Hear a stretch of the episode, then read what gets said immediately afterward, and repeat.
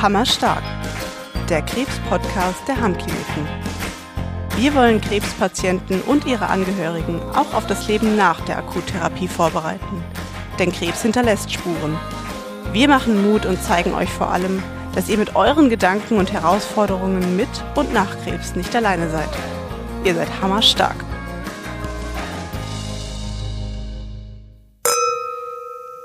Frohes Neues! Frohes Neues! Neues Jahr, neues Glück!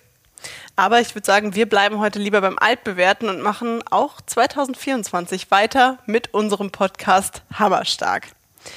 Ja, auch dieses Jahr müsst ihr mit mir wieder Vorlieb nehmen. Ich bin Cindy, hi, und freue mich riesig, dass ihr wieder eingeschaltet habt. Und wer sich mindestens genauso freut, den habt, die Person habt ihr ja heute schon gehört, ist meine heutige Gästin. Könnt ihr raten, wer es ist? Ich habe Tipps. Erstens, Hammerstark Folge 5. Zweitens, Pasta della Casa. Und drittens, kein Termin vor 10 Uhr. Jetzt wird's schwierig. Na, ich denke, die ganz hammerstarken äh, wissen es schon. Das war eine leichte Übung für die.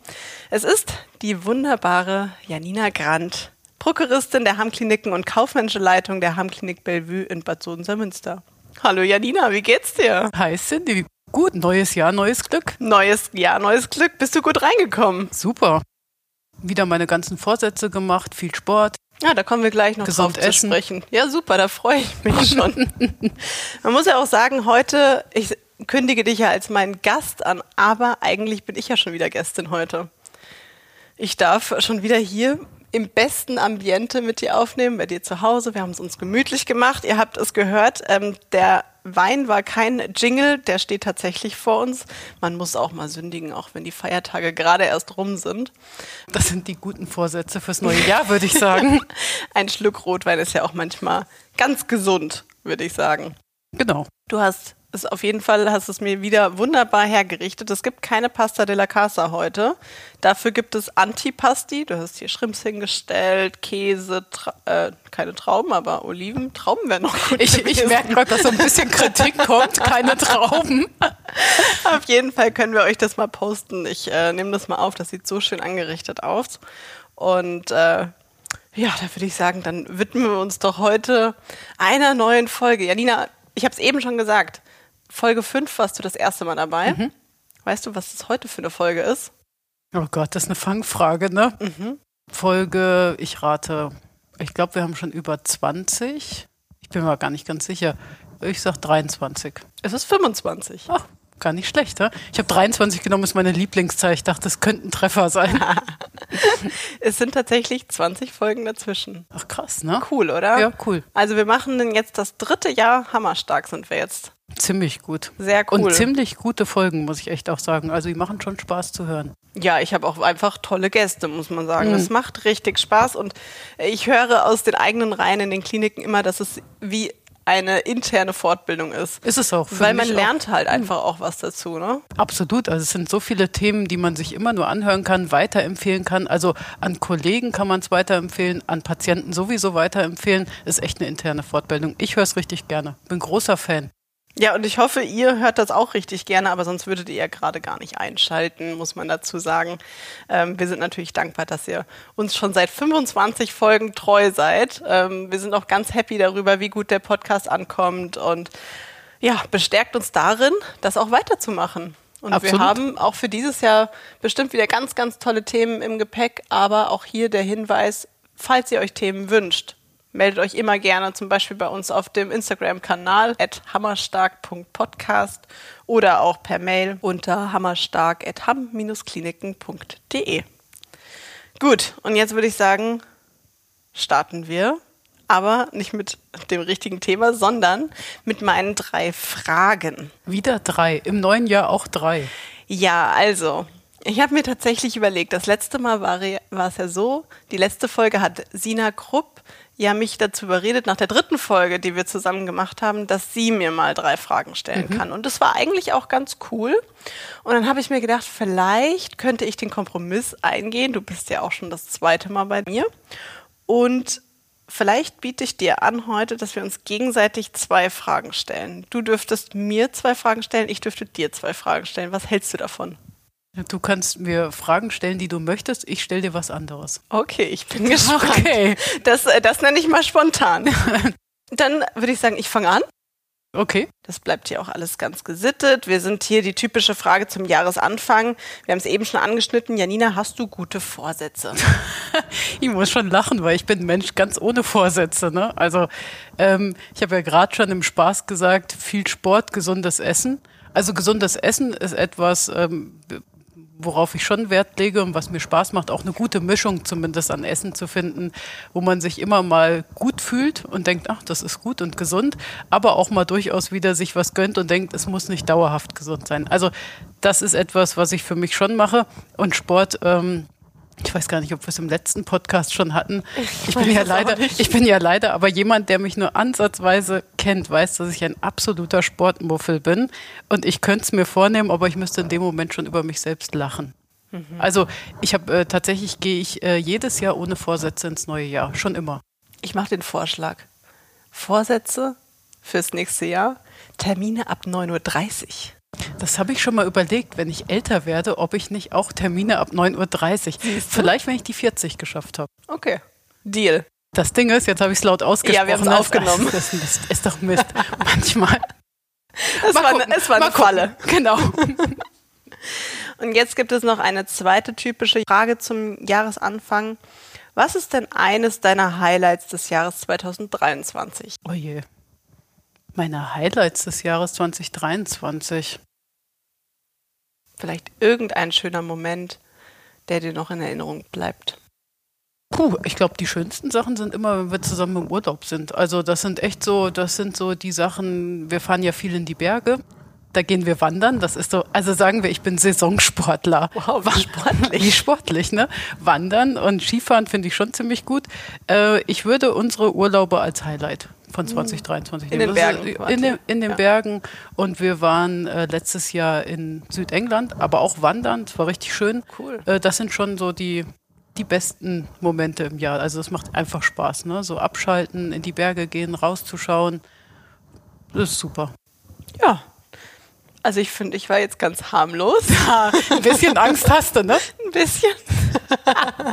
okay, pass auf.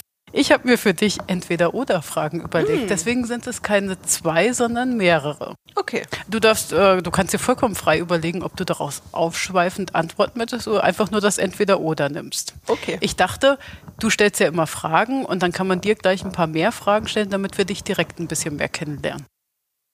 Ja, ich bin einverstanden. Was willst du jetzt sagen? Ja. Okay, erste Frage. Die sind auch harmlos. Okay. Berge oder Meer? Meer. Meer. High Heels oder flache Schuhe? Flache Schuhe. Auch wenn man es von mir vielleicht nicht denken würde. Doch, es sind flache Schuhe. Ich kann zum Glück immer hohe Schuhe tragen, weil ich so klein bin und mein Partner eine ganze Ecke größer. Aber flacher. Gut. Nudeln oder Kartoffeln?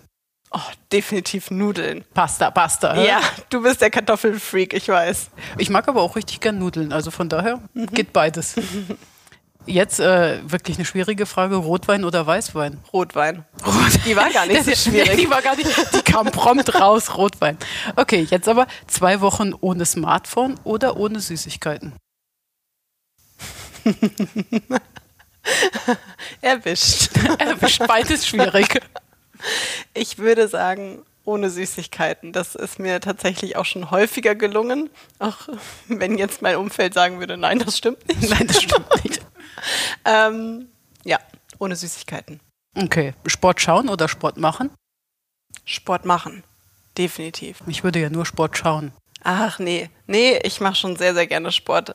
Und ich gucke so gerne, wie andere Sport machen, weißt du? du? Wir können auch zusammen ins Fitnessstudio und ich guck, und du so, stehst daneben. Kann dich ein bisschen anfeuern. okay, letzte Entweder-Oder-Frage. Du könntest einen Podcast machen mit Gott oder dem Teufel. Wen würdest du wählen? Den Teufel. Ich auch, glaube ich. Das wäre doch super witzig auch. Glaube ich auch. Mal was der zu erzählen hat, ist wahrscheinlich super interessant. Ja, ich finde auch, weil True Crime hat ja auch eine riesige Anziehungskraft, gerade im Podcastwesen. Und die Menschen lieben Abgründe. Und das, Ja. ich, ich stehe genauso drauf. Ich finde das super. Da einfach, ja, einfach mal in ganz andere Bereiche der Gesellschaft reinschnuppern zu können, weil man ist ja doch eher so ein brav, hat sein gesittetes Leben, alles läuft soweit. Aber es gibt ja Dinge auf der Welt, die können wir uns gar nicht vorstellen. So abgrundböse sind die oder auch so niederträchtig. Und deswegen finde ich, das ist doch viel spannender. Dann würde ich dem Teufel nachher nochmal eine Mail schreiben. Vielleicht ist das ja nochmal ein Input für einen Podcast. Ja. Hammerstark, oder? Wäre hammerstark. Also ich würde es bewerben. Nee, damit äh, wäre ich mit meinem Fragenquiz durch. War auch nicht so schlimm, oder? nee, war nicht schlimm. Okay. Ja, jetzt würde ich sagen, sind wir soweit eingegroovt. Du bist ja jetzt wieder voll im Podcasting drinne, denke ich mal. Und dann würde ich sagen, starten wir jetzt auch. Heute möchte ich ja wie so oft auch die Rolle des Betroffenen einnehmen, ähm, der jetzt die Chance bekommt, wirklich alle, alle Fragen zu stellen, die es rund um die Reha gibt. Also ich darf dich wirklich bombardieren und ich habe dich als Interviewpartner ausgewählt. Ähm, nicht nur, weil ich mich jetzt hier auf das Glas Wein gefreut habe, sondern auch, weil du meiner Meinung nach unheimlich viel über unsere Klinikgruppe weißt. In Folge 5 hast du uns ja schon von deinen Anfängen hier in den Hammkliniken berichtet. Da ging es auch ums Gurkenschnibbeln, ums Saubermachen in den Zimmern. Also wer die Folge noch nicht gehört hat, definitiv Empfehlung. Klickt nochmal zurück und äh, hört euch das an. Und seitdem hast du ganz viele Stationen auch durchgemacht und mittlerweile warst du kaufmännische Leitung in drei von vier Hammkliniken und siehst auch das Unternehmen aus zentraler Prokuristinnen-Sicht und bist natürlich auch ganz tief in den verschiedenen Prozessen und Projekten einfach drinne, auch in den Abteilungen. Und deswegen glaube ich, dass du da die perfekte Ansprechpartnerin bist. Na, das können wir jetzt gleich mal testen. Hm? Der Druck ist da. Der Drucker, den hast du jetzt unter Druck entstehen Diamanten, sage ich immer. Ach. Jetzt, jetzt probieren wir es. Wir probieren es. Zum Start würde ich sagen, die Hammkliniken. Für die vielleicht, die das erste Mal in den Hammerstark-Podcast reinhören. Wer gehört denn da alles dazu? Erzähl's uns doch nochmal. Also, wir, wir fangen ganz oben im Norden an, oder? Also wir haben ja vier Hammkliniken, ähm, ganz, wir sind deutschlandweit wirklich gut verteilt, denn wir haben eine oben in St. Peter-Ording, ist die Hammklinik Nordfriesland. Wenn man dann weiter runter geht, ähm, geht man ins Bellevue. Das ist da der Standort, an dem wir beide gerade sind, die Hammklinik Bellevue. Dann gehen wir Richtung Bad Kreuznach, die Nahtal-Klinik und ganz, ganz runter in den Süden. Also die weiteste Entfernung von, von St. Peter-Ording ist bei Freiburg unten in der Nähe in Badenweiler die Hammklinik Parktherme. Sehr schön. Und wir sind alle onkologisch. Wir sind Richtig? alle rein onkologisch. Wir unterscheiden uns zwar so ein bisschen von den Indikationen, aber diese Hauptindikationen, das sage ich mal, ähm, Mama-Patienten, urologische Patienten, das machen wir alle. Und dann haben wir noch so, so ein paar Nebenschwerpunkte, aber wir sind uns sehr ähnlich in dem, was wir machen. Und auch die Qualität ist natürlich ähnlich.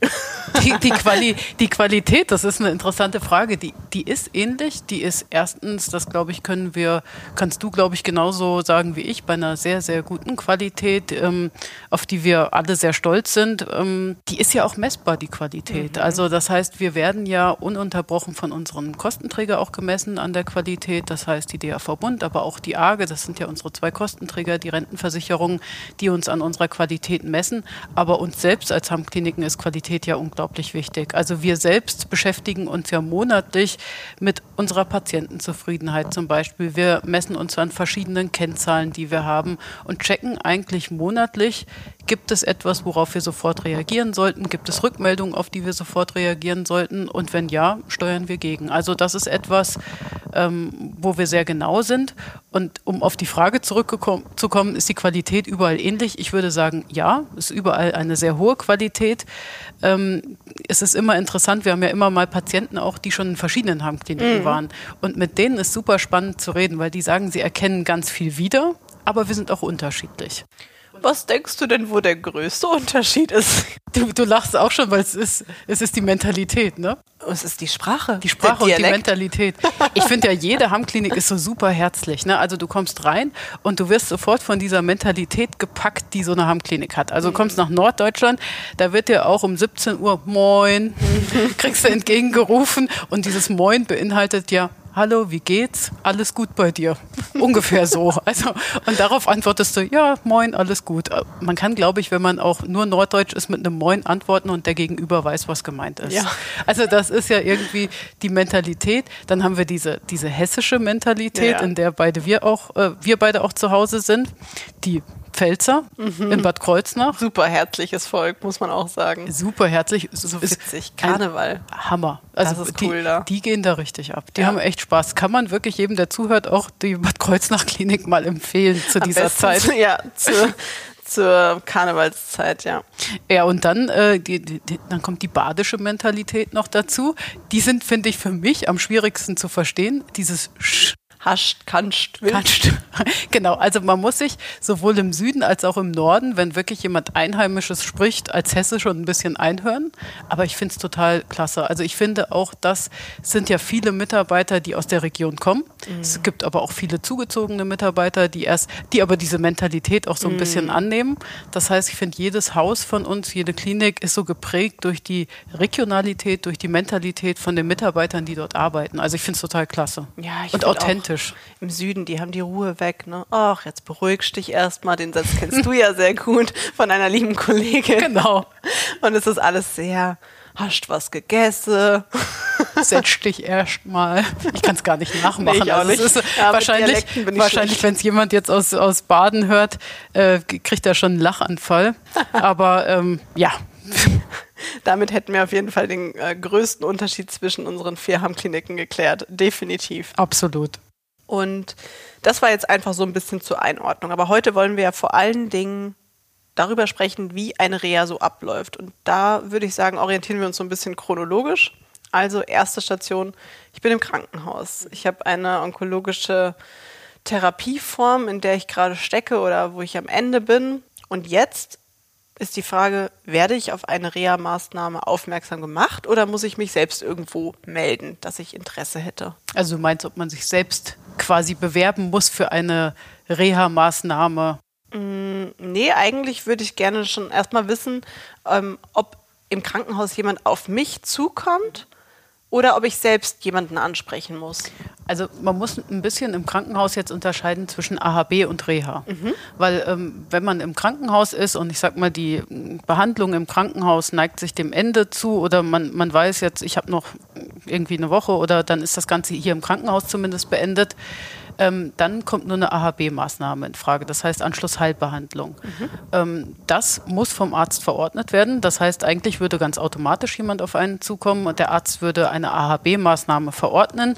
Der Sozialdienst im Krankenhaus würde auf einen zukommen und würde alles weitere mit einem besprechen. Das heißt, äh, die klopfen einmal die Kriterien ab, die zeigen auf, ähm, welche Möglichkeiten von Kliniken gibt es überhaupt. Eine AHB-Maßnahme muss in einer bestimmten Frist erfolgen. Mhm. Das heißt, wenn man im Krankenhaus ist, kann das sein, dass man direkt nach drei Tagen, nach zwei Wochen, nach drei Wochen, kommt auf die Indikation an, mhm. direkt in eine Reha-Klinik kommt und ähm, das würde aber der Sozialdienst im Krankenhaus alles mit einem vorbereiten. Der legt dann im Prinzip, ich kann es nicht ganz genau sagen, aber er legt einem vielleicht drei, vier, fünf Kliniken zur Auswahl vor, mhm. die in die Frist reinpassen würden, die jetzt aufnehmen könnten und die dem Ganzen entsprechen, der Indikation. Und dann kann der Patient selbst auswählen, wo er hin möchte. Mhm. Okay, und dann füllt der Sozialarbeiter aber auch den Reha-Antrag dann aus. Das macht er alles für okay. einen. Also das, da hat man dann gar nichts in dem Fall mit zu tun. Das macht alles der Sozialdienst im Krankenhaus. Mhm.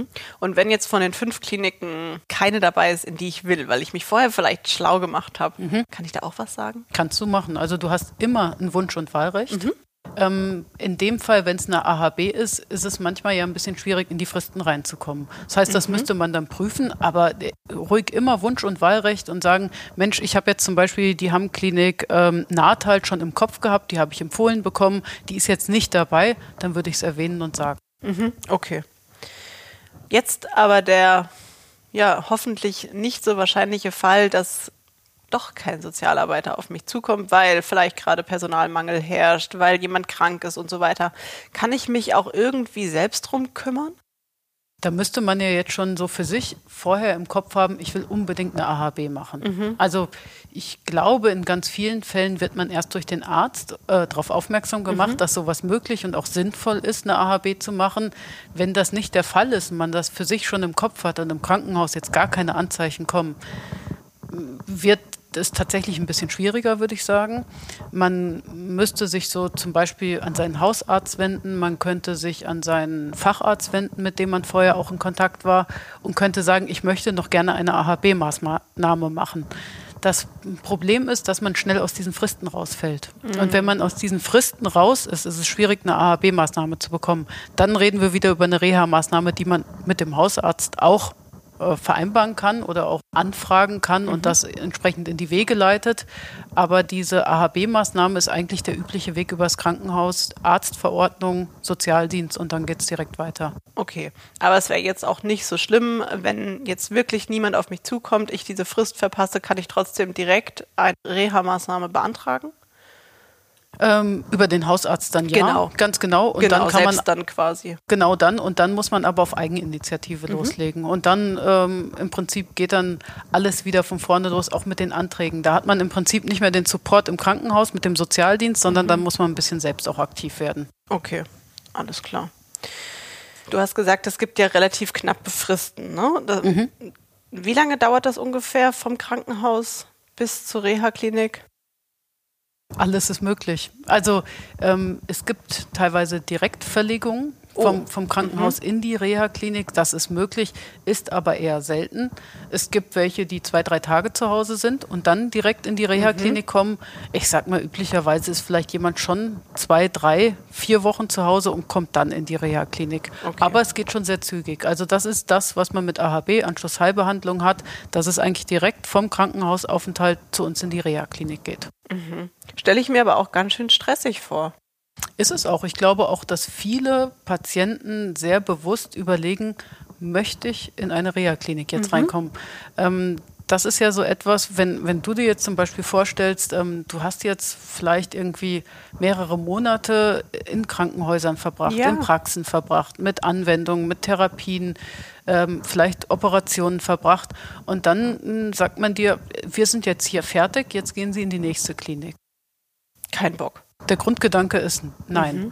Und ähm, das ist auch das, das ist zwar eine Statistik, die ist schon ein bisschen älter. Ich kann nicht sagen, ob die noch so aktuell ist, aber von allen, die eine AHB-Maßnahme machen könnten, entscheiden sich nur 30 Prozent dafür. Und wow. das kommt, glaube ich, auch immer so ein bisschen auf die Aufklärung vom mhm. Arzt auch an, wie der dazu steht, ob er das befürwortet, dass sowas gemacht wird, dass es nicht. Aber die, die sich dann dafür entscheiden, gibt es ganz viele. Also ich habe ja selbst in meinem Job nicht so viel mit Patienten zu tun. Ich bin jetzt nicht in der Patientenversorgung, mhm. aber ich sehe die Patienten bei der Begrüßung. Ich sehe sie so im Klinikalltag immer mal. Und gerade bei der Begrüßung gibt es einige, die sagen, ich war nicht sicher, ob ich hierher möchte.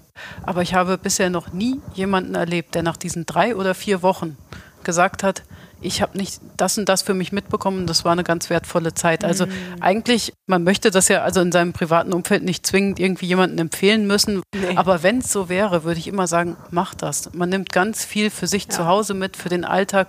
Wie komme ich mit bestimmten Sachen wieder zurecht, auch zu Hause im Alltag? Da ist ja überhaupt keine Zeit im Krankenhaus für, um das in der Intensität auch zu machen, die man dann bei uns äh, die Zeit dafür hat, um das durchzuführen. Mhm. Genauso hat mir das auch damals äh, Paulina Ellerbrock bestätigt, mit der ich ja mal eine Folge aufgenommen habe. Die war Patientin bei uns in Nordfriesland. Und der ging es genauso. Eine junge Mutter, viele Therapien, viel Krankenhaus hinter sich. Und dann soll man noch eine Reha machen. Dann war es nicht die Mutter-Kind-Reha, die sie eigentlich angestrebt hatte mit ihren Mitpatientinnen, sondern dann sollte sie eben zu uns. Lust gehabt hat sie keine. Und, genau. Aber wie dankbar war sie danach über diese Erfahrung und vor allen Dingen auch für diese Zeit für sich, die man da hatte. Und da, ähm, also könnt ihr auch gerne noch mal reinhören, falls ihr selbst noch ein paar Zweifel habt. Da spricht eine Patientin aus eigener Erfahrung und äh, ja, da kann ich tatsächlich gar nichts mehr ergänzen, weil es ist wirklich so, wie du es sagst. Trotz dessen ist es ja, wie ich eben schon gesagt habe, sehr, sehr stressig. Und wenn ich mir vorstelle, ich habe vielleicht zwei Tage Zeit, im schlechtesten Falle oder gar keine Zeit, mich für drei Wochen vorzubereiten, Koffer zu packen und so weiter. Ähm, wie mache ich das denn jetzt alles? Äh, man hat ja, man muss sich ja quasi auf Angehörige verlassen. Ja klar, also man, man wird bestimmt, gerade wenn es, sage ich mal, so schnell geht, wird man ein bisschen Unterstützung brauchen. Wir haben in unserer App ja auch eine Checkliste. Also ja. das heißt, wir, wir versuchen ja auch von unserer Seite so ein bisschen zu unterstützen. Das ist eine stressige Zeit, man hat überhaupt nicht so im Kopf, ähm, was brauche ich alles, was kommt denn, man hat auch gar nicht im Kopf, was kommt denn bei diesem Aufenthalt jetzt alles auf mich zu? Und da haben wir uns natürlich Gedanken gemacht, ähm, was wäre denn sinnvoll mitzubringen, was braucht man, was braucht man aber auch nicht. Hm, ich habe sie gerade eben äh, währenddessen geöffnet, steht aber auch solche Sachen drin, organisatorisches. Ähm, habe ich die Klinik über spe spezielle Kostformen informiert, wird der Briefkasten während meiner Abwesenheit regelmäßig geleert? Äh, müssen Vollmachten ausgestellt werden? Sind alle Blumen versorgt? Ganz genau. Also, also da, da, das ist schon so eine Checkliste, die eher unterstützen soll, dass man wirklich gerade in dieser Zeit, die man hat, und ich sag mal, nicht jeder hat zu Hause auch ein Umfeld, wo man irgendwie vielleicht noch drei parallel organisieren und einem, der eine packt den Koffer, der andere organisiert die Post, sondern manchmal muss man ja auch gucken, wie man sich selbst organisiert und alles vielleicht mit, mit Familie, mit Freunden so in die Wege leitet, dass es passt. Für drei Wochen ist ja auch eine lange Zeit, die man von zu Hause weg ist. Ja. Das muss ja organisiert sein. Ja. Absolut. Also schon im Vorfeld ähm, relativ viel zu klären, aber man kann Unterstützung bekommen, entweder vom Sozialdienst, mhm. vom Hausarzt oder auch von der App. Sag ich mal. Oder, oder auch von der App und man hat ja auch vorher schon Kontakt mit uns, das heißt mit unserem Patientenmanagement, die alles in die Wegeleitung Richtung Terminvereinbarung, die mhm. alle Unterlagen, die vorher notwendig sind und ähm, das meiste, glaube ich, klärt sich anhand der Unterlagen. Aber wenn da irgendwie eine Rückfrage ist, entsteht ein telefonischer Kontakt. Wir haben Möglichkeit, über unsere Homepage auch einen Termin zu buchen. Das heißt, da kann man Rückfragen stellen und gezielt auch zurückgerufen werden, wenn man einen Termin schon hat. Also da gibt es ganz verschiedene Wege und mhm. ähm, die Unterstützungsmöglichkeiten sind da eigentlich breit. Ja, gut. Dann sind wir jetzt aus dem Krankenhaus raus und der Tag ist da. Ich komme zur Reha. Herzlich willkommen, sage ich da erstmal. Herzlichen Dank.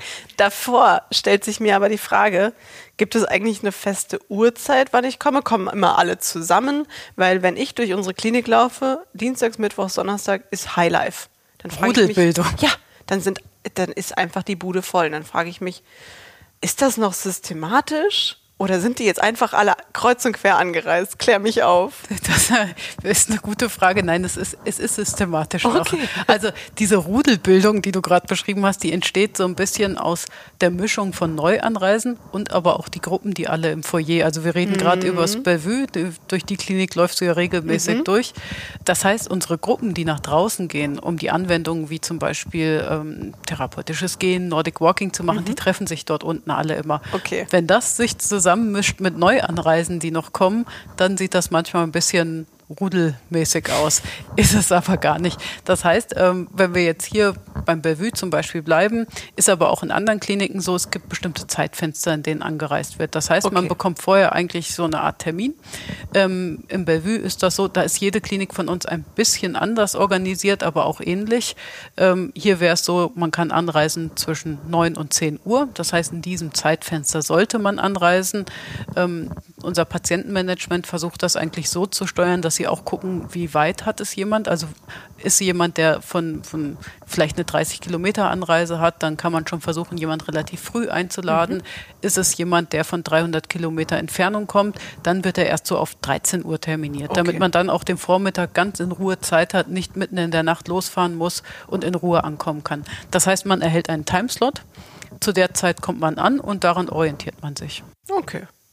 Und ich stelle mir das ja auch gerade für AHB-Patienten schon schwierig vor. Da kommt man mit Koffern für drei Wochen mit Gepäck. Da hat man Koffer dabei, da hat man vielleicht sonst noch irgendwas dabei. Ähm, wenn ich dann aufs Zimmer gehe, kann mir da jemand helfen? Ja, klar. Also das ist ganz gemischt. Es gibt ähm, Patienten, die anreisen und sagen, gar kein Thema, ich habe das hier auf dem Kofferwagen drauf, mhm. ich bringe das gerade selbst hoch. Aber wir helfen ja immer. Also wir haben ähm, Mitarbeiter, die einfach bei der Begrüßung helfen, die den Weg mit zum Zimmer begleiten, oh. die bei den Koffern helfen oder bei der Orientierung am ersten Tag unterstützen. Und das haben wir in allen Kliniken. Und ich sag mal, wenn jemand sich sowieso verloren fühlt, dann helfen wir erst recht. Also mhm. das ist immer möglich und machbar, aber auch so ein bisschen, wie der Patient es gerne möchte. Da gibt es durchaus auch welche, die sagen, gar kein Ding, das finde ich, hier ist ja ein Schild. Und es gibt welche, ich freue mich einfach, wenn jemand mitkommt. Und beides ja. ist machbar. Das ist doch schön. Ja, vor allen Dingen, äh, unsere Häuser sind groß. Man muss auch mhm. mal sein Zimmer erstmal finden, ne? aber groß und manchmal verwinkelt. Da wären wir auch wieder bei Unterschieden zu den Kliniken. Aber ähm, ich sage immer, die ersten drei Tage, durch die muss man durch. Mhm. Und dann findet man es aber. Also das ist so ein bisschen, man läuft zwei, dreimal um die verkehrte Ecke, aber dann, dann klappt es und dann hat man eine Orientierung. Ja. Gut, dann äh, bin ich angekommen, habe es bis zur Rezeption geschafft, vielleicht auch direkt bis auf mein Zimmer geschafft. Das ist dann die zweite Station. Oder kommt Jein. nach der Rezeption eigentlich schon direkt was anderes? Gemischt. Also ähm, meistens geht man gar nicht direkt aufs Zimmer, sondern man wird direkt aufgenommen bei uns. Also man kommt, mhm. man kommt an die Rezeption, unsere, unsere Mitarbeiter an der Rezeption begrüßen einen erstmal, geben schon so ein, zwei, drei wichtige Infos mit und ähm, da sind wir fast in allen Hammkliniken schon auf einem ähnlichen Weg. Also das ist gerade so ein Projekt, was bei uns läuft, wie dieser Anreisetag stattfindet. Und in den meisten von unseren Kliniken ist es so, dass man erstmal zur Reha-Assistenz kommt. Mhm. Reha-Assistenz ist so ein Begriff, da kann eigentlich erstmal keiner was mit anfangen. Aber das ist ein Team von unseren Mitarbeiterinnen, glaube ich, ausschließlich. Ich hoffe, da habe ich jetzt nichts Falsches über, über alle Hammkliniken gesagt, aber ich glaube, es ist ein Frauenteam.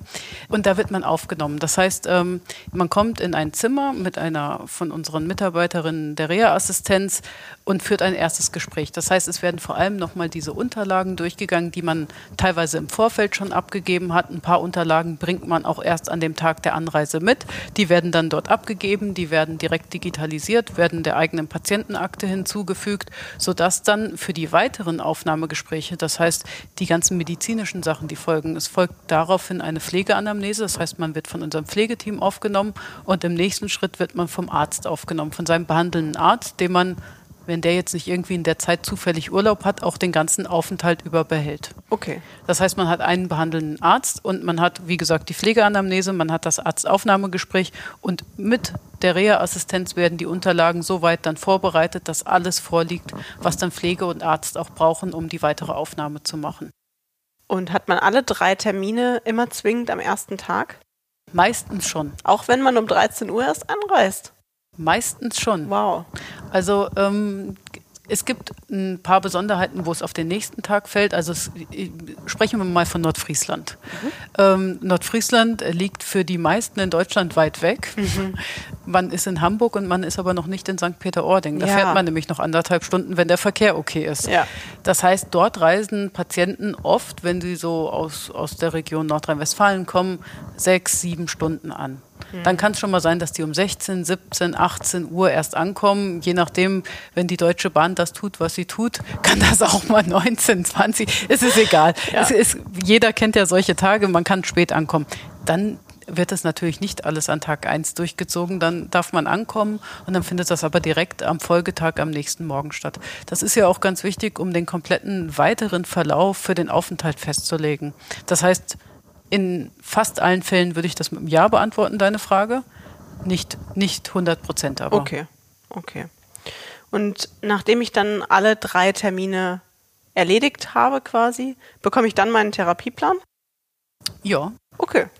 Und kann ich den aber auch so ein bisschen mitgestalten? Mm, ja. Also ähm, man ist ja im Arztgespräch, diese Arztgespräche ähm, diese Aufnahmegespräche gehen circa eine Stunde. Ich glaube, das kommt einfach auf den behandelnden Arzt an, aber ungefähr eine Stunde können auch mal anderthalb Stunden sein. Das heißt, der Arzt beschäftigt sich wirklich ganz intensiv mit jedem Patienten. Mhm. Ähm, dort findet eine, eine, Aufnahmeuntersuchung statt und dort werden vor allem auch die Ziele der Reha besprochen. Also das heißt, der Arzt klopft ab, ähm, was möchten wir denn gemeinsam erreichen hier? Also es gibt sowas wie, wir hatten ja zum Beispiel auch von Frau Dr. Manzmann schon den äh, Podcast mit Polyneuropathie, mhm. also viele bringen auch eine Polyneuropathie mit. Ist das ein Ziel, da wieder eine Besserung zu erhalten?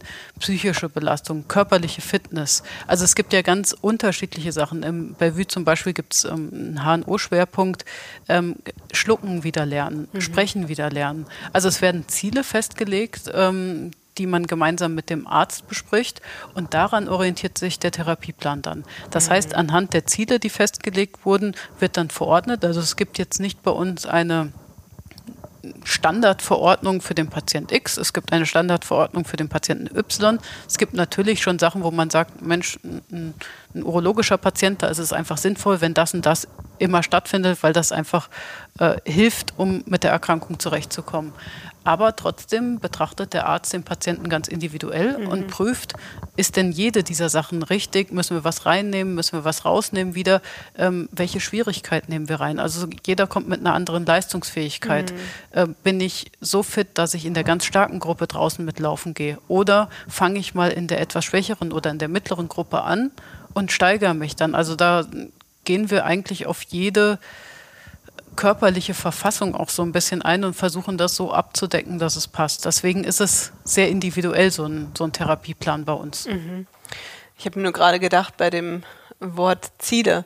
Da ist es vielleicht aber auch nochmal ganz wichtig zu sagen, dass die Ziele, man spricht ja immer gerne von Smart-Zielen, dass mhm. die Ziele wahrscheinlich so spezifisch wie möglich sind und so messbar wie möglich sind, weil man kann auch, darüber habe ich mich auch selbst mit Ärzten schon unterhalten, man kann relativ schwierig sagen, okay, mein Ziel ist es, fitter zu werden. Ja, wie willst du das messen? Mhm. Also musst du sagen, okay, ich möchte anhand von diesem Indikator diese Leistungsfähigkeit erreichen. Zum Beispiel, ich möchte die Treppe zu Hause wieder problemlos hochkommen. Genau. Ähm, oder auch, ich möchte mich gesünder ernähren. Ja, was bedeutet das? Mhm. Weniger Kalorien zu mir nehmen, weniger Süßigkeiten, wie bei mir vielleicht. Ja, du hast dich vorhin für Süßigkeiten entschieden. ja, das ist vielleicht mein Vorsatz. Ach nee. Nee, ich habe es wieder verworfen. Aber ähm, ich glaube, das sollte man sich einfach auch vielleicht zur Vorbereitung zu Reha schon mal so ein bisschen auf mit eigenen Gedanken so vor Augen spielen, was ist denn eigentlich mein Ziel für diese drei Wochen und was ist auch realistisch zu erreichen? Weil ich glaube, es gibt nichts Schlimmeres, als wenn man sich utopische Ziele steckt, die man selbst, wo man weiß, ich, ich schaffe das nicht, die zu erreichen. Aber jetzt äh, sind wir wieder bei dem Punkt, da muss man sich an die eigene Nase fassen. Für einen selbst ist immer total schwierig, hm. finde ich. Hm. Also sich selbst gut und richtig einzuschätzen, äh, ist oft schwierig. Und dafür ist aber ja auch, sage ich mal, nicht nur der Arzt bei uns da, sondern das gesamte am Klinikenteam. Mhm. Also da versucht man ja schon irgendwie auch einen Patienten zu begleiten und zu zeigen, wo können wir denn landen? Was ist für uns vielleicht ein realistisches Ziel? Ähm, die, manche stapeln total tief und dann kann man schon sagen, nee, nee, wir werden hier schon ein bisschen mehr erreichen. Das ist auch, das schaffen cool. wir auch zusammen. Mhm. Es gibt aber auch welche, wo man sagen muss, mh, hm, das, das ist nicht realistisch. Wir ja. müssen noch mal zwei Schritte zurückgehen. Und das ist aber etwas, das würde ich selbst auch als sehr schwierig empfinden. Nichts ist schwieriger, als sich selbst einzuschätzen und da einen neutralen Blick zu behalten. Und deswegen ist aber ja das Team drumherum auch da. Ja. Und wie du schon richtig sagst, also es sollten Ziele sein, die messbar sein, aber es ist gar nicht so leicht, die immer so festzulegen, dass sie gut messbar dann tatsächlich auch sind. Ne? Ja, weil Ziele haben ja in dem Fall wahrscheinlich auch viel mit Wünschen zu tun. Mhm.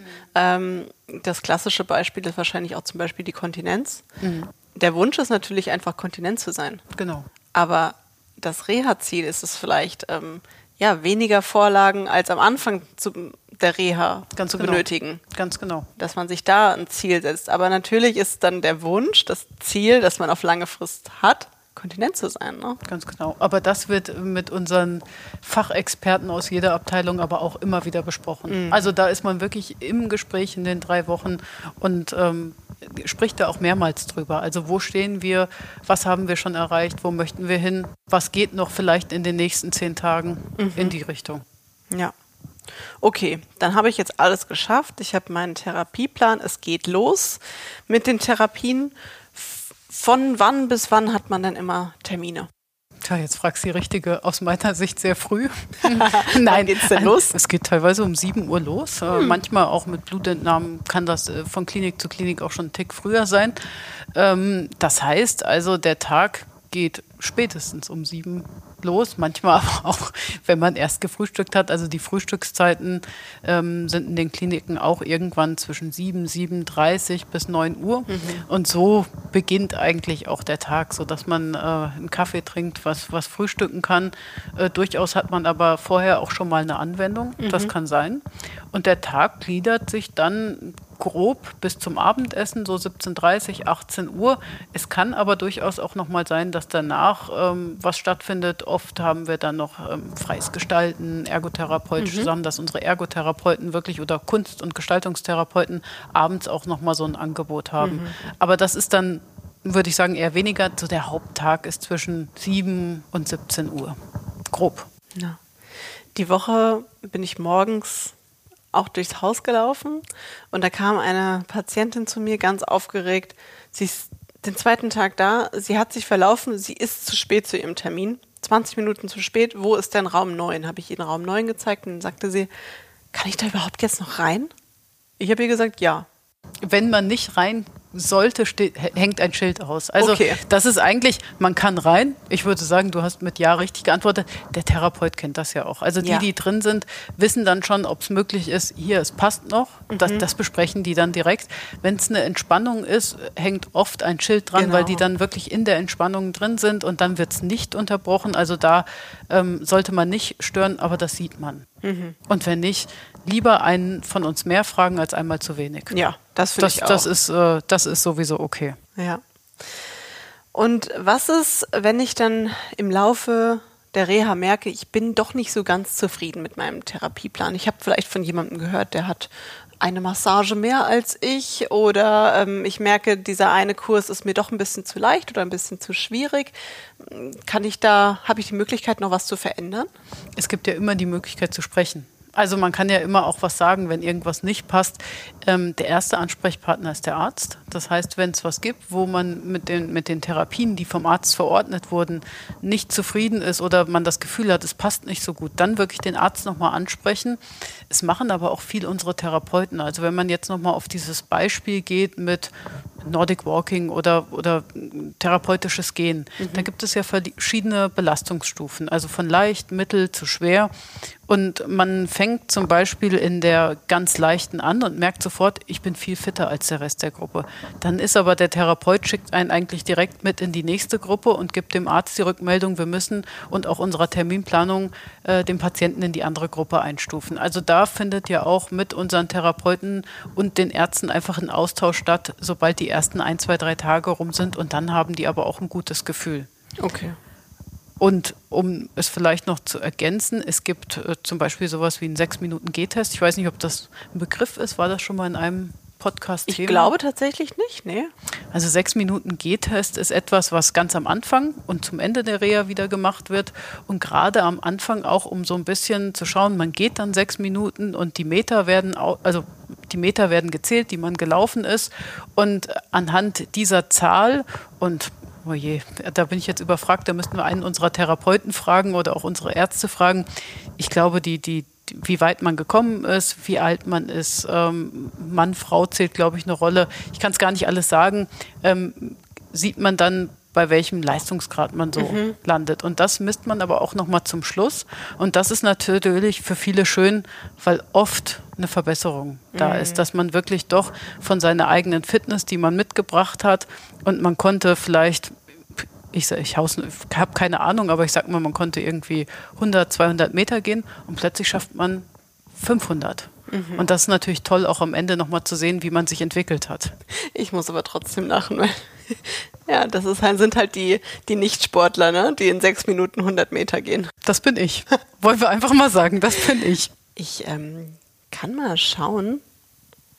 Und in der Zeit müsstest du jetzt eine Belustigung machen, weil wir tatsächlich die, in, die Infos zum 6-Minuten-G-Test ja auf unserer Homepage veröffentlicht genau, haben. Die, die sind super spannend. Nee, die kann man sich wirklich mal. Vielleicht können wir das ja äh, mit reinnehmen, weil die finde ich nämlich auch super spannend. Das ist ja auch etwas, wir waren ja gerade schon mal bei Zielen und so leicht ist es ja gar nicht zu messen. Also ich finde, das Treppenbeispiel, was du gegeben hast, ist ein gutes Beispiel.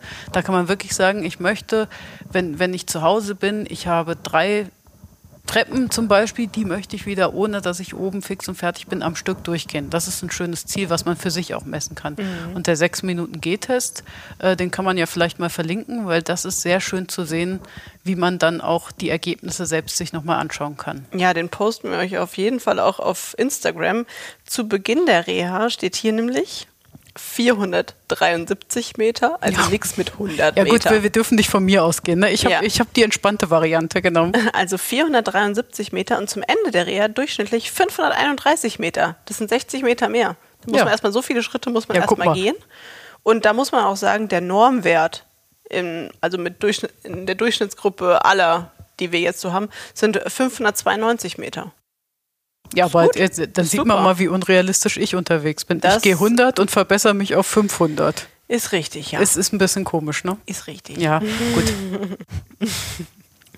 Gut, jetzt ist es so, nächstes Szenario, ähm, was ist, wenn mal ein Termin ausfällt? Kann passieren. Also ist auch nicht unüblich und darf man auf jeden Fall nicht überbewerten, weil jetzt, äh, wir haben zum Beispiel jetzt, wenn man ein Haus hat wie Nordfriesland, Bellevue, ähm, die haben circa 160, 170 Köpfe im Haus. Ähm, davon ist immer mal einer krank. Also das ist einfach ganz normal, dass einer mal eine Erkältung hat ähm, oder irgendwas nicht zur Arbeit kommt. Wenn es dann ein Therapeut ist zum Beispiel, dann schmeißen sich einfach die Termine alle um. Das heißt, die Terminplanung nimmt meist relativ früh morgens die Termine raus, verteilt die neu und wir sorgen aber immer wieder dafür, dass diese Termine nachgeholt werden. Das heißt, ein Termin kann ausfallen, verschiebt sich ähm, auf einen anderen Therapeuten, verschiebt sich auf einen anderen Tag und wir versuchen das so zu organisieren, dass es aber wieder passt mit dem, was auch verordnet wurde. Also da achtet vor allem unsere Terminplanung drauf, die aus meiner Sicht sowieso also, Unglaubliche Leistung Also Superheroes würde ich sie schon nennen, was die verknüpfen an Terminen in unseren Häusern und über alle Abteilungen hinweg und diese Terminpläne erstellen, ist schon großartig, muss man sagen. Und da achten die schon ganz genau drauf. Das heißt, Termine können mal ausfallen, ist auch normal und dann geht's aber weiter. Also es wird dann wieder entsprechend eingeplant. Okay. Und informiert werden können die Patienten ja zum einen über unsere App. Für Korrekt. diejenigen, die dann den Korrekt. Therapieplan auch ganz digital auf ihrer App in Echtzeit dann ähm, aktualisieren können und dann sehen sie, was eben ausfällt und was nicht. Und für alle anderen, die die App noch nicht nutzen, das sind ja gar nicht mehr so viele, äh, bekommen sie trotzdem eine Information ins Postfach. Ganz genau. Also der beste Fall ist über die App, weil da ist man am aktuellsten. Also man hat dann sofort die Info, ähm, die aktualisiert sich, die, du weißt es besser als ich, wahrscheinlich Alle alle, 30 Sekunden. alle 30 Sekunden im Hintergrund. ähm, und von daher ist man da wirklich top aktuell. Wenn wirklich was ausfällt oder verschoben wird, dann ist man über seine App up to date. Ähm, so muss man natürlich den Weg, wenn man auf der Papiervariante unterwegs ist, den Weg übers Postfach gehen oder auf Aushänge achten, die es durchaus auch gibt. Äh, beides ist möglich, aber das andere ist entspannter. Das wäre ein guter Werbeslogan. Mit der App bist du up to date. Yes. Wie viele Termine hat man denn circa am Tag? Ist wahrscheinlich relativ unterschiedlich, aber kann man so einen Durchschnitt sagen? nee, also ist schwierig, glaube ich, einen Durchschnitt zu sagen, weil das auch Kann man sehr Maximum sagen? Auch nicht, würde ich sagen. nicht. Also es sind ja, du hast äh, teilweise einen Stundentermin, du hast manchmal 20 Minuten Termine, du hast anderthalb Stunden Termine, Mhm. du hast manchmal einen 5 Minuten Termin.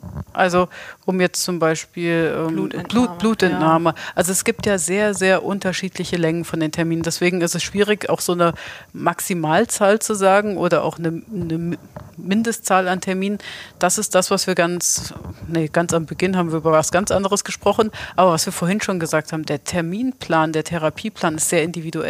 Also es kommt wirklich auf die Indikation an, es kommt auf die Leistungsfähigkeit an und je nachdem richtet sich der Terminplan. Ich würde sagen, er ist immer gut voll. Also der Tag ist schon gut durchgetaktet.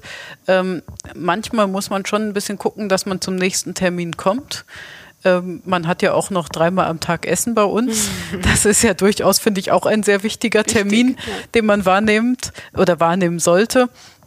Ähm, und von daher ist es ein gut gefüllter Tag, aber jetzt eine Anzahl finde ich schwierig zu sagen.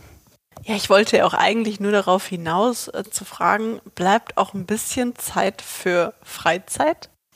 Ja, Ja. ich würde schon sagen. Ja. Also eher am Wochenende oder auch unter der Woche? Eher am Wochenende. Ne? Also tagsüber unter der Woche sind alle recht gut durchgetaktet. Klar, abends ist irgendwann dann Schicht im Schacht, sage ich mal. Dann ist so ein bisschen Zeit für Freizeit. Und am Wochenende findet samstags immer noch einen halben Tag äh, Anwendung, Therapien statt. Und dann ist aber der halbe Samstag und der komplette Sonntag frei. Also Ja. da ist Zeit für Freizeit. Und da haben wir in allen Kliniken auch ein echt schönes Freizeitangebot. Wollen wir da mal zusammen vielleicht ein bisschen überlegen ähm, und ein bisschen sammeln, was so die Highlights sind? Ja. Ich fange an. Fang du an. Ich fange an, weil mein absolutes persönliches Highlight sind die Alpaka-Wanderungen in Nordfriesland. Das ist so cool einfach. Das haben die jetzt mit der Kooperation mit dem angrenzenden Westküstenpark. Ganz genau, ja. Sowas von cool. Ich finde die sowieso schon so niedlich und dann noch in der Atmosphäre oben im Norden am Deich entlang. Ja, da wehen die Also, Haare von den Alpakas immer so schön. Traumhaft. Okay, du bist dran. Wir können aber auch wandern ohne Alpakas. Also es gibt in den meisten Kliniken, okay. sage ich mal, auch Wanderangebote, ähm, um ohne Alpakas äh, laufen zu gehen am Wochenende. Mhm. Das kann man machen. Das sind ähm, geführte Wanderungen auch zum sind, Teil. Ne? Äh, zum Teil auch einfach geführte Wanderungen. Manchmal gehen aber auch kleine Gruppen auf eigene Faust los. Also wir haben auch immer ausreichend Infomaterial in der Klinik, um zu zeigen, wie kann man sich im Ort bewegen, wie kann man sich in der Umgebung bewegen. Es gibt aber ja auch mittlerweile richtig coole Apps. Ich empfehle eigentlich immer, darf man sowas? Ach klar.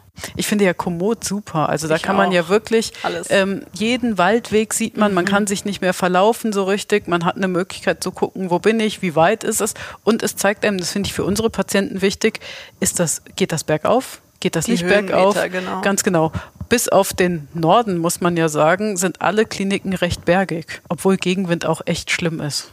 Also Gegenwind finde ich wirklich furchtbar. Wenn du Fahrrad fährst und hast Gegenwind. Ja, ansonsten gibt es ja noch einige musikalische Freizeitaktivitäten bei mhm. uns. Ob das jetzt, wir haben schon zusammen getanzt, dieses Danze Vita gab es mal oder gibt es noch, es gibt Zumba, gab es mal in Nordfriesland. Danze Vita ist aber keine Freizeit. Ah, okay. Das ist tatsächlich etwas, was verordnet wird oh, schön. und mit in die Therapie wirklich auch einfließt. Aber es gibt verschiedene Sachen. Es gibt ja auch Sänger, die auftreten. Mm, es gibt Unterhaltungs dann auch, ne? Abendprogramm ne? ja. tatsächlich auch. Vor allem jetzt auch in der Herbst-Winterzeit wieder wird das so ein bisschen angeboten. Das machen aber alle Kliniken ein bisschen unterschiedlich, aber so, dass immer ein bisschen Programm da ist, dass ähm, aber auch Programm, was im Ort zum Beispiel stattfindet, da weisen wir auch darauf hin, da kann man so ein bisschen das Ganze durchmischen. Mm. Also es gibt genug zu tun, es wird nicht langweilig. Es gibt ja auch immer äh, schöne Örtchen ganz rund um die Kliniken herum. Also nicht nur der Ort, in dem die Klinik sich befinden, ist schön, sondern auch alles drumherum. Bei uns gibt es Fulda, es gibt Gelnhausen, es gibt Büdingen. Es sind wirklich tolle Städte, Steinau. Und das ist in allen Kliniken so. Das ist in allen Kliniken so. Also St. Peter-Ording spricht ja schon immer für sich. Also mhm. da ist das mhm. Meer mhm. zwar nicht direkt vor der Haustür. Das ist immer die Krux dabei. Das ist die Krux. Das ist ja weit weg. Du denkst, du bist da, dann bist du noch drei Kilometer von entfernt. also, und aber ähm, dann gibt es Bad Kreuznach, die finde ich genauso schön wie wir, so mitten im Wald liegen, total viele Möglichkeiten haben, toll spazieren zu gehen. Die haben die Weinberge noch dazu, was total schön ist. Badenweiler hat das auch mit den Weinbergen und die haben ja sowieso in dieser Schwarzwaldregion eine wunderschöne Gegend. Also mm. ich finde, da hat jede, jede Region, so wie mit der Sprache vorhin, äh, ganz tolle Möglichkeiten, auch in der Freizeit was zu machen. Ja. Genau. Bevor wir jetzt äh, zum Ende der Reha gehen in unserer chronologischen Reihenfolge, habe ich natürlich noch das wichtigste Thema. Thema Essen in der Reha. Mhm. Wie funktioniert das? Also, ähm, du hast vorhin schon erzählt, Frühstück ist zwischen sieben, halb acht ungefähr. Ja, halb acht, Du hast gesagt, wir essen dreimal am Tag. Mhm. Das tun wir wirklich. Und wie ist das, funktioniert das beim Essen? Ist das alles ist es in einem Speisesaal? Ist es vielleicht am Platz teilweise auch oder im Zimmer? Wie funktioniert das? Erzähl's. Also, ähm, wir waren ja vorhin auch schon mal bei Tag 1. Mhm. Was sind meine ersten Termine? In der Reha oder wenn man hier bei uns startet, dann gehört die Einführung in den Speisesaal dazu. Naja, das ist auf jeden Fall etwas, was Wichtig. man auch immer am ersten Tag hat, um erstmal zu wissen, wo gibt es Essen, wie gibt es Essen, wie sind unsere Zeiten, ähm, wo sitze ich überhaupt im Speisesaal, äh, wie funktioniert das, wo finde ich was. Das heißt, äh, man hat Frühstück, Mittagessen, Abendessen bei uns ähm, und naja, Frühstück und Abendessen sind wir alle mit einem Buffet organisiert, also mit den üblichen Sachen, die man eigentlich beim mhm. Frühstück und Abendessen auch kennt. Abendessen hat immer eine Mischung auch aus einer warmen Komponente und einem Abendbuffet mit Brötchen, Brot und äh, verschiedenen Aufschnitten, Käse, Dips etc. Und das Mittagessen gestaltet sich in jeder Klinik aus drei Menüs, die verschiedene, einfach verschiedene Gerichte aufweisen. Wir haben so eine neue Strategie bei uns. Das heißt, wir haben einen Schwerpunkt auf vegetarische Gerichte gelegt, aber immer mit einer Fleischvariante zum Ausgleich. Das heißt, man kann selbst entscheiden, mhm. was möchte ich essen. Also möchte ich das, wenn man jetzt ein leichtes Beispiel nimmt, Spaghetti Bolognese essen, klassisch mit, mit Hackfleisch oder die vegetarische Spaghetti. Dann mhm. kann man sich entscheiden zwischen den beiden Gerichten. Es gibt aber auch immer noch ein alternatives Gericht dazu. Oder es gibt äh, auch durchaus mal Schnitzel mit Pommes. Dann gibt es mhm. das Schweineschnitzel mit Pommes. Oder es gibt ein paniertes Kohlrabi-Schnitzel mit Pommes. Auch sehr lecker. Auch sehr lecker und ähm, wirklich durch die Küchen bei uns super zubereitet. Mhm. Ähm, da kann man sich durchprobieren, ausprobieren, auch in den drei Wochen, in denen man hier ist, wiederholt sich nichts und kann jeden Tag neu wählen, was man möchte. Ja, das ist, fällt manchmal sogar ein bisschen schwer, weil man eigentlich wünschte sich, wünschte man sich, es würde sich wiederholen, weil man an einem Tag zwei Sachen probieren möchte. Ja, genau. Und dann gibt es natürlich ja auch Patienten, die ähm, besondere Kostformen benötigen. Da haben wir eine Ernährungsberatung auch im mhm. Haus, die hier wirklich auch mit dem Patienten den, den, den Plan besprechen oder auch schauen, muss auf bestimmte Sachen geachtet werden.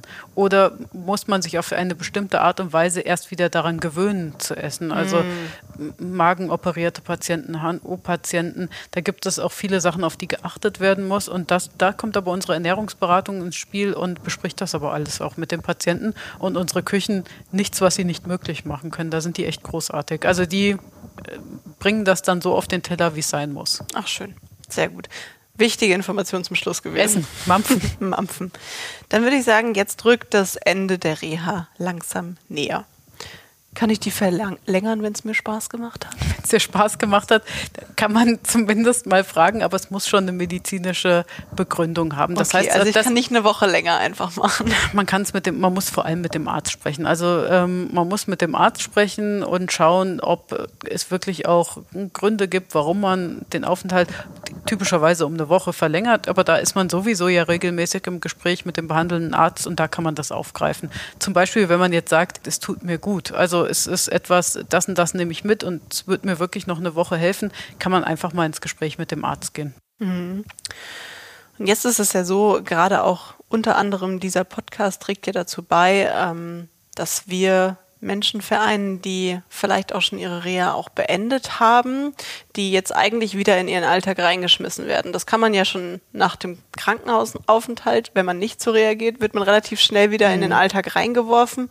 Äh, jetzt hat man sich die Reha gegönnt, sage ich mal in Anführungszeichen, aber danach ist jetzt halt auch Schluss. Ne? Mhm. Ähm, da ist die Frage, wie werde ich da von uns vielleicht auch vorbereitet in der Reha auf, den, auf die Zeit im Alltag wieder? Fast in allen Abteilungen, würde ich sagen. Also ob das jetzt unsere Ernährungsberatung ist, von der wir es gerade hatten, unsere Pflege, unsere Sozialdienste, die Psychologen, die Therapeuten, Sporttherapeuten, Physiotherapeuten, die ja wirklich alle ihren Anteil dazu beitragen, was, was mache ich nach der Reha zu Hause oder in meinem Beruf wieder? Also wie bereite ich mich vor? Das kann ja sein, wir hatten ja im, jetzt muss ich kurz überlegen, ob es Dezember oder November war, es war, glaube ich, im November die Folge mit dem Stoma. Mhm. Ähm, das ist ja auch so etwas. Wie komme ich damit zu Hause wieder zurecht. Ähm, darauf bereiten wir ja vor. Das ist das Ziel der Reha. Also wie lerne ich zu Hause oder auch in meinem Job, in meinem Alltag wieder damit zurechtzukommen? Da haben wir ganz viele Punkte. Es gibt ähm, oft vom, vom leitenden Arzt, vom Chefarzt nochmal ganz zum Schluss einen Vortrag, wo wir versuchen, so ein bisschen auch zusammenzufassen. Es sind ja viele Informationen, die mhm. wir ja mhm. auch ähm, mitgeben in der Zeit und nochmal versuchen, so zusammenzufassen. Wir haben euch in dem Bereich das gezeigt und mitgegeben, in diesem Bereich das, dass man auch nochmal gezielt auch wirklich dem leitenden Arzt Fragen stellen kann, ähm, nochmal vertiefen kann, wie geht es weiter. Oder auch gibt es vielleicht nachsorgende Bereiche, die dann aktiv werden, wenn ich aus einer Hammklinik raus bin, die dann quasi, wenn ich zu Hause in meinem Wohnort wieder bin, worauf ich auch zurückgreifen kann. Da gibt es ja auch verschiedene Möglichkeiten. Hm. Das äh, gibt ja da ganz viele Nachsorgeprogramme, sowohl ein Stat also stationär oder in, in physischen Einrichten, mhm. als auch digital. Das gibt es ja auch mittlerweile. Da Ganz kooperieren genau. wir auch momentan mit einem Nachsorgebetreuer. Ganz genau. Wo man auch da die Therapien eigentlich zu Hause weiterführen kann. Und auch hier, selbst wenn man eben nicht in so einem Nachsorgeprogramm drin ist, auch hier das dritte Mal Werbung für die App heute. Aber wir haben ganz viele Übungen für euch da auch zusammengestellt in Videoformat, aber auch im Audioformat, dass man sich so ein bisschen Hammkliniken auch mit nach Hause nehmen kann und so ein bisschen diesen Übergang in den Alltag, ja, vielleicht ein bisschen abmildert, weil wir wissen es alle, es ist ja wie nach dem Urlaub. Ne? Also man kommt nach Hause und man ist direkt im Alltag drin. Die Wäsche wird erstmal gewaschen, kurz danach geht's wieder arbeiten und mhm. das ist eben in dem Fall für die Patienten ja kein Urlaub gewesen, mhm. sondern Reha-Aufenthalt mhm. und sie werden tatsächlich schnell wieder vielleicht auch in den Arbeitsalltag geschmissen. Mhm. Dass man sich dann einfach ab und zu mal ein bisschen Zeit für sich nimmt und vielleicht ein bisschen Hammklinikenübungen wieder hinterher schmeißt, ein paar Entspannungsübungen und ein bisschen Zeit für sich, um dann vielleicht auch Revue passieren zu lassen, was hat mir diese Zeit der Reha gebracht und was kann ich für mich jetzt mitnehmen und in meinen Alltag integrieren. Absolut, ja. Das ist, glaube ich, auch das Schwierige, ne? dass man sagt, nee, ich bleibe jetzt genau dran. Und da können aber ja auch, sage ich mal, so Nachsorgeprogramme, äh, Irena, Tirena, auch wirklich helfen, dran zu bleiben. Ne? Also das ist ja etwas, ähm, wo man sich selbst immer mal wieder überzeugen muss. Und wenn man das vielleicht, ich bin ja jetzt ein Mensch, der nicht so gut mitsprechen kann, aber vielleicht das in der Gruppe macht, dass einem das leichter fällt, dann dran zu bleiben. Mhm. Wir haben ja auch eine ganze Nachsorgefolge ja schon aufgenommen mit äh, Dr. Frank Schlegel. Mhm. Könnt ihr euch gerne auch nochmal anhören im Nachgang, wenn euch das Thema interessiert. Auch absolut empfehlenswert. Und ich erinnere mich an den Podcast von der Theresa Kaiser, die glaube ich auch in die Richtung, genau, wie da man da um irgendwie ganz genau Bewegung und wie man so ein bisschen mit seinem, ich nenne es mal dem Schweinehund kämpfen kann, dass man den auch beibehält. Das fand ich auch ganz interessant. Das fandest du interessant. Das so. fand ich tatsächlich interessant. Ich fand es deshalb interessant, weil Theresa ja so ein super sportlicher Mensch ist und selbst zugegeben hat, dass es ihr auch manchmal schwerfällt. Und das fand ich ganz interessant zu hören. Also ich fand, das war ganz beeindruckend mitzuhören. So. Ja, mitzuhören. Siehst ist du, wieder wie beim Sport. Ist wieder beim Sport. Da merkst du schon, ich, ich gucke halt gern Sport. Aber nee, hören fand ich schon. Also wäre neben der von Dr. Schlegel, finde ich, passt das auch ganz gut da rein. Ja, hast du recht. So, ich glaube, jetzt ähm, sind wir durch so mit unserer Reise durch die Reha. Wir sind angekommen, wir waren erst im Krankenhaus, haben die drei Wochen Reha durchgemacht, vielleicht noch eine Verlängerung bekommen. Haben gegessen. Haben gegessen, haben, hatten Freizeit, haben Alpakas gestreichelt und sind jetzt wieder zu Hause und hoffentlich in einem erfolgreichen Alltag angekommen. Falls wir doch noch die ein oder andere Frage vergessen haben, die euch auf der Seele brennt, äh, schreibt sie uns einfach per Instagram oder per Mail. Ähm, da sind wir total offen für und Janina schickt euch bestimmt gerne eine Antwort darauf. auf jeden Fall. Aber ich glaube, sonst haben wir die Sache relativ rund gemacht, oder? Ich glaube schon, es ist schwierig, das gerade zu mhm. überblicken, aber wenn nicht, einfach fragen. Genau. Und weil wir jetzt heute schon so viel gequatscht haben, ich gucke gerade mal auf die Uhr, wir sind schon bei einer Stunde dachte ich mir, wir lassen heute zum Schluss jemand anderen unsere Hammer-Story erzählen. Und zwar lassen wir heute Heike die Hammer-Story erzählen. Und du guckst mich gerade an wie ein Auto. Ich frage mich, wann Heike hier reinkommt. Wo ist Heike? Heike ist nicht hier, aber Heike hat uns ihre Hammer-Story als Sprachnachricht geschickt auf Instagram. Ach cool. Ja, da habe ich nämlich neulich mal gefragt, erzählt mir doch mal, was, was ist so eure Hammer-Story? Und da hat Heike, war so lieb und hat uns das sogar als Sprachnachricht geschickt. Und das möchte ich dir jetzt mal vorspielen. Okay. Hallo ihr Lieben, ich durfte mich im Dezember 2021 in der Hammklinik Bad Sodensaal-Münster erholen. Als ich ins Schwimmbad wollte, musste ich feststellen, dass ich zwei rechte Badelatschen eingepackt hatte. Hab dann tatsächlich versucht, den einen links anzuprobieren, aber das funktioniert bei Flipflops leider nicht. Mein Missgeschick habe ich dann in einer Instagram-Story eingestellt, denn Humor ist ja bekannterweise, wenn man trotzdem lacht. Ganz liebe Grüße, Heike.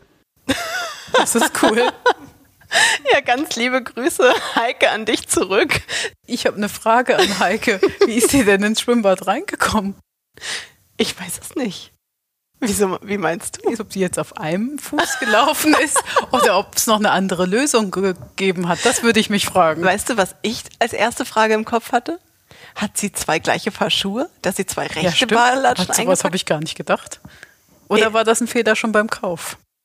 Weiß ich nicht. Mir hat nämlich neulich ein Kollege erzählt, dass er alle seine Lieblingsklamotten immer doppelt und dreifach kauft. Das finde ich auch total cool. Ist mir auch noch nie in den Sinn gekommen, weil es passt so gut. Ja, passt er. auch zu mir. Ja, was würde auch zu dir passen. Was Richtig. ist, sollte ja, man das behalten. würde auch ne? zu dir passen. Aber du hast doch die, nicht dieselben Sachen dreifach im Schrank, oder? Ich möchte nicht darauf antworten. okay. Auf jeden Fall. Ähm, Heike, eine super gute Hammer-Story. Es hätte mir auf jeden Fall auch passieren können. Äh, also so schusselig bin ich auch, aber ich habe halt nicht zweimal die gleichen Paar Schuhe. Ähm, da musst du uns vielleicht noch ein bisschen nähere Informationen zukommen lassen. Nichtsdestotrotz, falls ihr auch eine witzige Hammer-Story habt, wir freuen uns riesig, wenn ihr uns die zuschickt, auch gerne als Sprachnachricht. Das ist so nett einfach, ähm, einfach auch nochmal eine andere Stimme hier zu hören als unsere beiden. Und äh, ja, da würde ich mich auf jeden Fall freuen. Könnt ihr uns vor allen Dingen gut über Instagram auch schicken. Ja, und dann würde ich sagen, haben wir es geschafft, oder? Ich freue mich. Vielen Dank, Janina, dass du wieder dabei warst. Es hat Spaß gemacht und du hast mich vor allen Dingen wieder so toll bewirtet.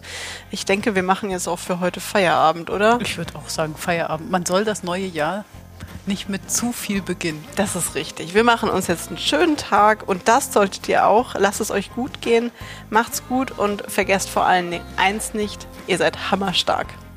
Tschüssi. Ciao.